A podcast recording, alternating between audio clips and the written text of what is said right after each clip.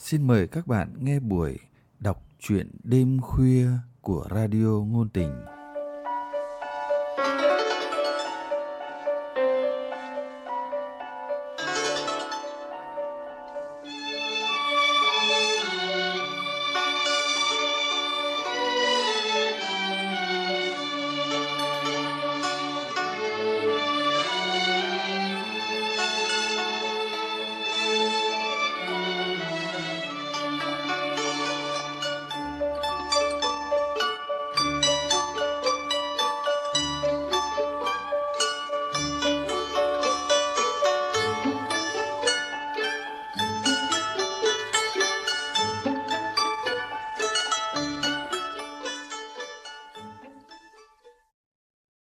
Các bạn thân mến, trong chương trình đọc truyện đêm khuya hôm nay, mời các bạn nghe truyện ngắn Đẹp hơn nước mắt của nhà văn Võ Hồng Thu qua giọng đọc Lâm Ngạn.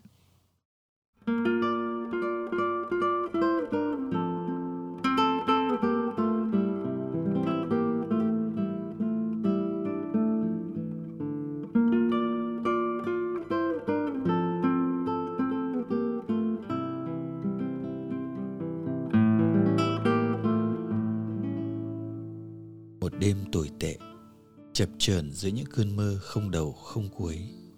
Tiếng chuông báo thức khiến thơ ngao ngán. Vậy là một ngày mới lại bắt đầu với những nghĩa vụ lặp lại.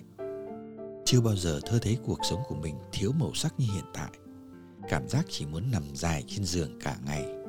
Dù biết càng nằm, tinh thần lại càng lao dốc. Cả nhan sắc cũng báo động nữa. Thơ cầm điện thoại, đặt chuông báo thức sau 15 phút nữa. Có những buổi sáng, cô đã đặt lại chuông đến dăm lần.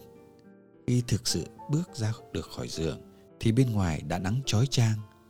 Đôi khi, cô thiếp đi trong cái khoảng 15 phút tự chiều đãi mình đó.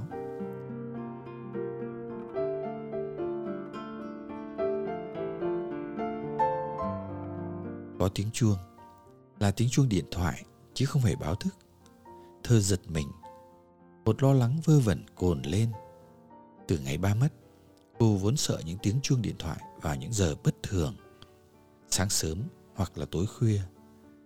Nhìn thấy số của Yên, Thơ hơi bất ngờ. Chưa bao giờ cô ấy gọi cho cô vào giờ này. Sao giờ này mới nghe máy vậy Thơ ơi? Giờ này, Thơ hơi cau mày. Yên hình như đang mất khái niệm về thời gian. Đầu dây bên kia, giọng Yên hơi có vẻ hối hả. Yên gọi cho Thơ từ đêm qua, vài lần không được. Biết Thơ khó ngủ nên tắt chuông, nhưng Yên vẫn gọi, cầu may. Biết đâu Thơ lại cầm máy. Có chuyện gì vậy? Cảm giác tò mò đàn bà lôi Thơ tuột hẳn khỏi cơn lơ mơ. Qua với Yên đi. Tối qua... À mà thôi, qua đi rồi Yên sẽ kể. Ngay bây giờ hả? Ừ, ngay nhé. Càng sớm càng tốt. Thơ vùng dậy, máy móc làm mọi việc để có thể ra khỏi nhà trong một bộ dạng tạm tươm tất. Yên của cô, người bạn gái điềm đạm và đáng yêu. Đôi khi Thơ có cảm giác dường như kiếp trước Yên nợ cô điều gì đó, bởi vì cô ấy luôn chiều cô vô điều kiện.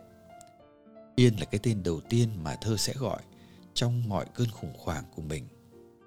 Yên khiến Thơ vừa yên tâm, vừa như có cảm giác ỉ lại. Đàn bà khi có sáo động, nếu khóc được sẽ nhẹ lòng hơn. Trời không cho Thơ kỹ năng chút bỏ bằng những giọt nước mắt. Dù lòng chỉ muốn gào thét. Cũng lạ, chỉ cần có Yên ngồi bên là Thơ lại có cảm giác êm lòng. Những ý nghĩ đuổi nhau trong lúc Thơ ngồi taxi đến nhà Yên. Chưa bao giờ Yên lại tỏ ra cần cô đến thế.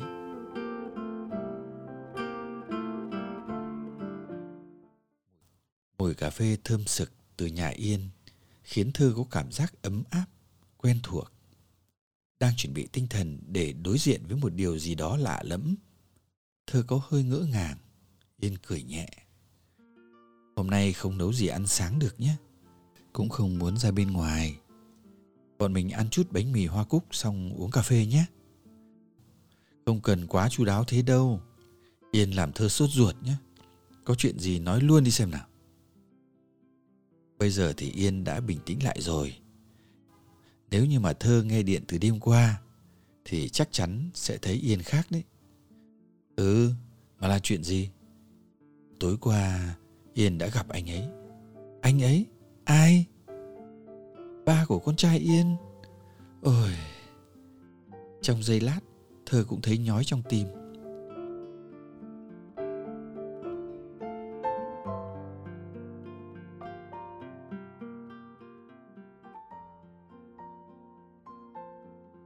Đàn bà đẹp lại thành đạt như yên, không hiếm.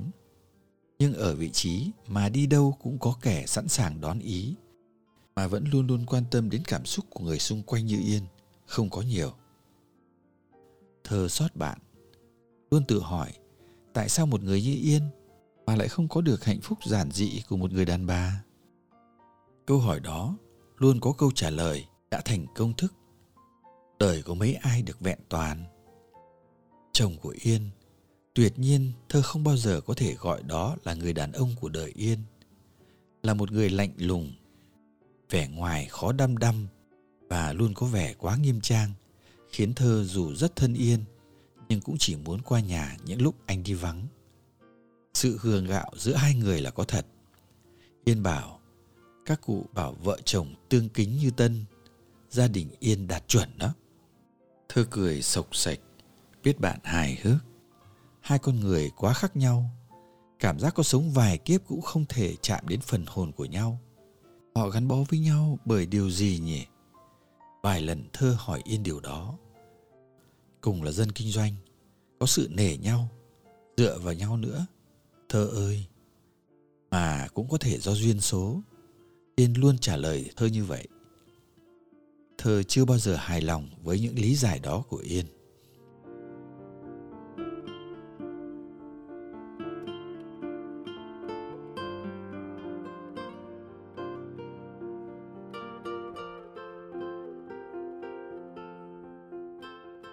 Thơ chắc chắn mình sẽ không bao giờ thả thân vào một cuộc hôn nhân như Yên. Hơn 20 năm rồi, cái ngày mà Yên thông báo sẽ lấy chồng, Thơ cảm thấy mình bất lực. Cô không tin người đàn ông nào có đủ bao dung để yêu thương người đàn bà đã mang sẵn trong lòng một mầm sống nho nhỏ. Nhưng mọi lý lẽ của Thơ đều gục ngã trước quyết tâm của Yên. Yên nói rằng ông ấy chấp nhận bởi biết mình vô sinh Hai cuộc hôn nhân trước của ông ấy cũng kết thúc vì nguyên nhân đó. Yên không quá cần một vỏ bọc đẹp đẽ để che mắt thế gian, nhưng cô quả cần một cuộc sống bình thường như mọi người đàn bà khác. Và cô tin người cũng từng đau khổ như ông sẽ biết cái giá của an lành. Hai số phận thiếu may mắn tựa vào nhau. Chả phải là chuẩn ý của tạo hóa sao? Yên sẽ không bao giờ khóc với thơ vì cuộc hôn nhân này. Yên cam đoan như vậy. Và mọi việc diễn ra đúng như vậy. Cho dù trong chuỗi thời gian dài rằng rặc đó, thơ biết bạn mình không hề bình yên, dĩ nhiên là không hề hạnh phúc. Đổi lại, sự nghiệp của Yên ngày càng rực rỡ.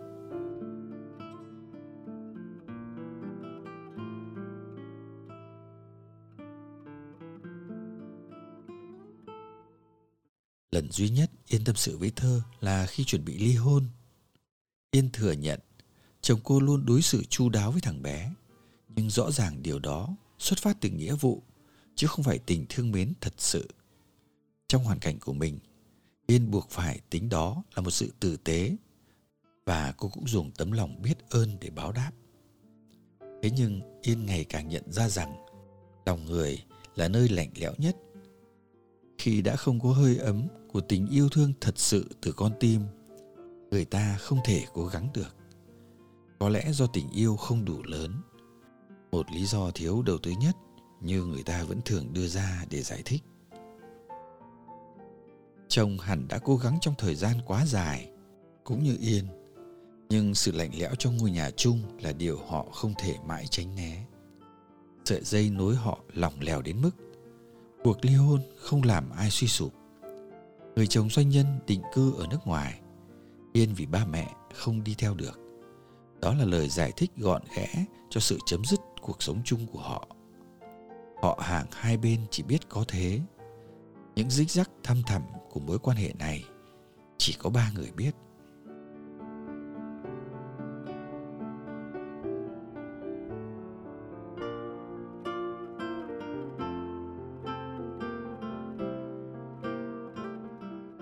Yên dạo này xinh lắm nhé.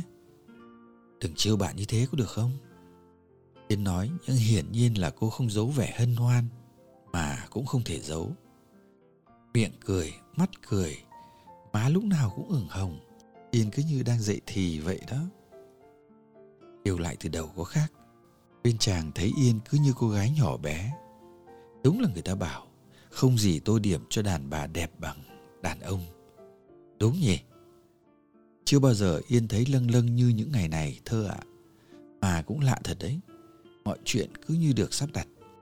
Đúng rồi, tại sao người ta lại xuất hiện đúng lúc ông ta đã ra đi? Và lại vào lúc này, khi Yên chưa già quá. Này, thơ đừng chiêu Yên nữa nhé. Nhưng Yên vẫn đang băn khoăn lắm thơ ạ. Nói với chàng về mối tình con đúng không? Ừ, bản thân nên hiểu lòng nhau quá Quả thật là Yên vẫn chưa biết phải bắt đầu như thế nào. Đã thử xa gần nhưng biết chắc là anh ấy vẫn chưa hề biết gì, cũng chả có linh cảm gì thưa ạ. Linh cảm là một thứ tuyệt diệu, nhưng thơ nghĩ nó nhiều phần ở trong tưởng tượng của con người. Thơ nghĩ Yên đừng tự làm mất năng lượng vì chuyện này. Hãy nghĩ đơn giản. Tại sao trong từng ấy năm mà người ta vẫn chưa có gia đình riêng? Trong khi cũng là một người hấp dẫn, thành đạt đàn bà không thể thở ơ. Phải chăng đó chính là một sự linh cảm? Nói thật, thơ thấy kỳ diệu lắm. Kìa, sao thơ lại khóc? Lần đầu tiên yên nhìn thấy nước mắt của thơ đấy. Yên còn hỏi tại sao à? Câu chuyện này làm thơ xúc động hơn bất cứ điều gì đã từng xảy ra trong cuộc đời thơ. Nó đẹp hơn nước mắt. Yên có hiểu không?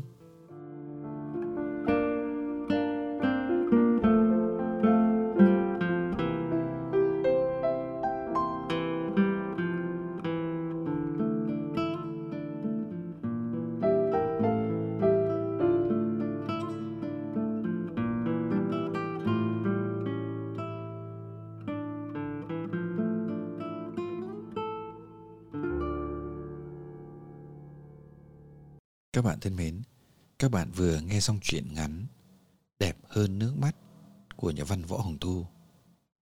Để tiếp tục theo dõi chương trình, mời các bạn nhấn nút đăng ký, subscribe và nhấn nút like nếu các bạn thích thú những câu chuyện này.